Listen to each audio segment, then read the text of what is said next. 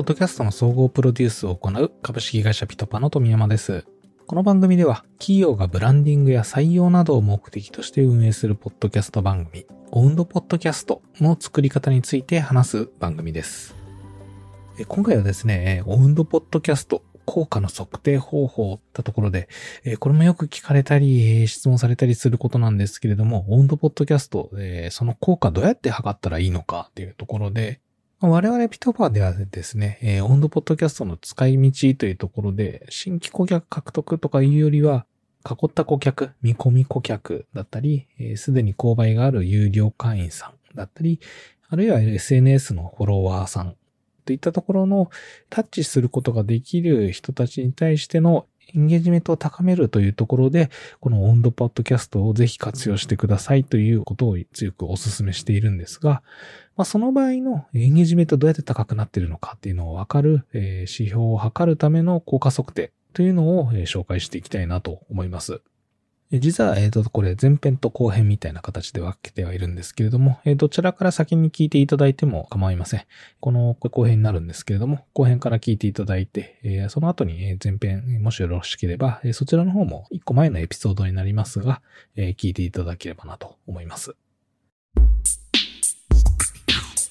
温度でポッドキャスト番組作っていて、えー、どんなところで効果が現れるかどうかっていうところを見ていく中で、後編ではですね、主に2つほど紹介していきたいなと。1個目が、ブランドセンチメント。これも、マーケティングやってる方だったら、聞き慣れた言葉かもしれません。要はその、ブランドに対して、ブランドとかサービス、企業に対しての、ネガな意見、ポジな意見、マイナスな意見、否定的な意見と肯定的な意見、プラスな意見っていうところの比率ですね。これがどういうふうに変動していってるのかというところを調査するものになっています。主にはですね、SNS の投稿とか、だったり、口コミとかですね、えー、を何かしらの方法で見つけていくっていうところにはなっていくんですけれども、ポッドキャストをまあこう配信している期間中、えー、この SNS の、ポジとネガの比率がどう変わっているのか。おそらく、ポッドキャストをやると、ファン層、しっかりと情報が伝わっている。SNS で伝わっている表面的な情報だけではなくて、まあ、企業がちゃんと伝えたいことをしっかり伝えることができるというところで、この、えっ、ー、と、ブランチセンチメントル指標、えー、レートがですね、えー、まあ、ポジの比率、プラスの比率っていうのが、えー、おそらく上がるプラスのレートがですね、上がるというところを目標として、ポッドキャスト番組を作ることによって測ることができます。もしその炎上中にですね、ポッドキャスト番組でいろいろ発言することによって、火に油を注ぐみたいなことも、えー、と場合によってあるかもしれないので、タイミングでしたり、えー、何を話すかというところについては、ちょっとプロの意見とかをちゃんと聞きながらですね、そのあたり作っていくのがいいかなと思うんですけれども、まあ、そういう特殊な場合を除いて、まあ、普段のマーケティング活動の中で、えー、こういったブランドのセンチメントのポジ率、えー、ネガ率というのを、まあ、企業のマーケティング指標として測っている企業であれば、これをポッドキャストで改善していくっていうところは、ね、できるかなと思います。二つ目ですね。オーソリティというのがあるんですけれども、日本語で言ってしまえば、えー、権威まあ、権力の権に威力の威って書く、その権威ですね。この分野について、この業界について、このカテゴリーについて、一番信頼できるブランドは何なのかっていうところで、その認知度を上げていく。もうその中のオーソリティの中の、えーと、上位に食い込んでいくことができるかどうか。これを、えー、時系列的に測っていくことで、ポッドキャストの効果、オンドポッドキャストの効果っていうところを測ることができます。今2つ紹介したんですけれども、それ以外にでもですね、まあ、スタート当初はちょっと難しいかもしれませんが、まあ、ある程度の再生数が増えてきた場合ですね。ぱり1回のエピソードあたりの再生数とかが、え、数千、数万とかになってきましたら、そこから今度コンバージョンなども測れます。やり方としてはですね、例えばクーポンコードみたいなものを発行して、それはポッドキャストでしか、え、取得することができないクーポンコードですね。例えば、ポッドキャストリスナーが聞いた人に対して割引をいたします。クーポンコードは1011です。みたいなことを言って、ポッドキャスト番組を配信した後にですね、その1011のコードで割引で購入した人っていうのがどれくらい増えていくのかっていったところですね。まあ、再生数に対してアクションする率っていうのも、え、測ることができますので、ある程度、まあ、再生数が増えてきたら、えー、そのあたり、コンバージョン施策みたいなところでも、えー、使っていくことができるかなとは思います。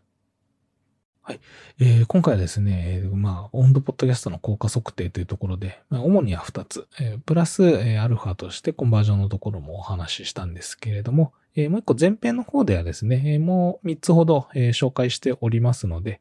ぜひ前編の方もですね、合わせて聞いてください。今回はですね、えー、あと質問も来ておりまして、えー、こちら紹介して回答していきたいなと思います。えー、ニックネーム、ソルトさん。全部で1時間ちょっとのエピソードになりそうなのですが、よく前編と後編にしているポッドキャストを見かけます。前編後編に分けた方が良いのでしょうか、えー、ということで、ソルトさん質問ありがとうございます。今回もですね、このポッドキャストの、温度ポッドキャストの測定方法というところで前編後編に分けているんですけれども、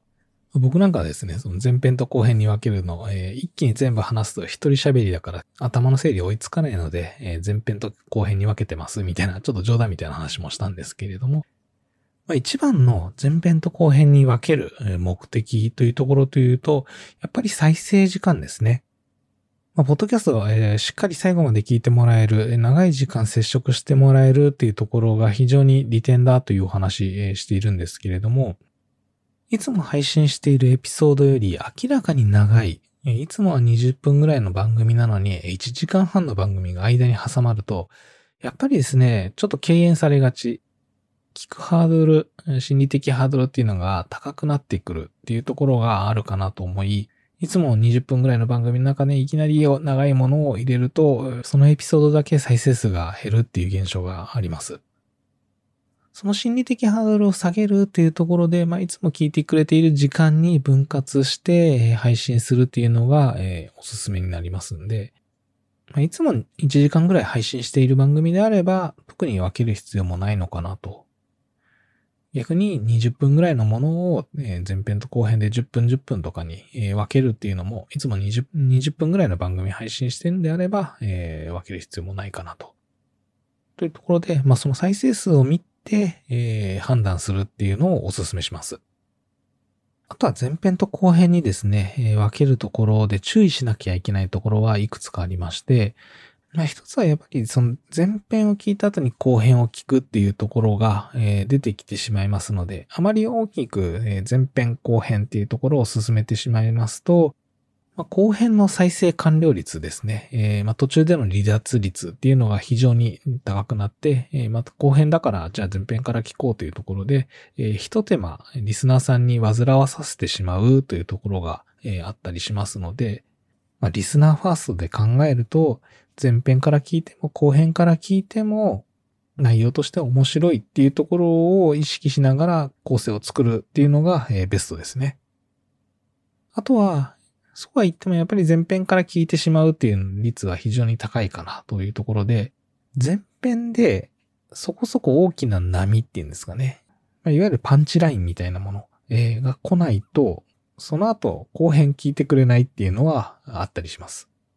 まあ、同じくですね、前編と後編どっちから聞いてもいいですよっていう風に作った時に、まあ、後編でのパンチラインがないと前編聞かないですし、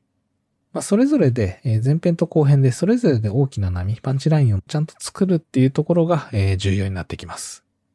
ソルトさん、こちらで回答になっておりますでしょうか？こんな形でですね、ポッドキャスト作りについての質問やリクエスト受け付けております。エピソードの概要欄のリンクからお気軽にお問い合わせください。また同じフォームからですね、今、オウンドポッドキャストやられている企業さんも募集しております。まあ、この本番組本来のですね、オウンドポッドキャストをやられている企業さんへのインタビューっていうところの内容になりますので、えー、インタビューしてもいいよという企業さんがおられましたら、こちらもぜひ、フォームの方からお問い合わせください。それではエンディングです。この番組では企業がブランディングや採用などを目的として運営するポッドキャスト番組、オウンドポッドキャストの作り方について話す番組です。まあ、この番組を聞いていただいて、えー、有益な情報だなと思っていただければ、えー、ぜひ番組の評価ですとか、フォロー、あと、Apple Podcast ではコメントとかもできますので、えー、こちらいただけると非常に番組更新の励みになります。もし気に入っていただければ、えー、この辺いただけると大変嬉しいです。最後に宣伝にはなりますが、え、ピトパでは、ブランディングやマーケティング、採用などを目的としたポッドキャスト番組の支援、えー、を行っております。こちらもですね、え、番組を作ってみたい、あるいは作っている番組について、え、アドバイスしてほしいというような要望がありましたら、え、こちらもお気軽にお問い合わせください。お問い合わせについては、先ほどの質問と同じフォームからでもいいですし、ま、ピトバのホームページからでもお問い合わせできますので、どちらからでも構いません。よろしくお願いいたします。それではまた次回。今日も最後まで聞いていただきありがとうございました。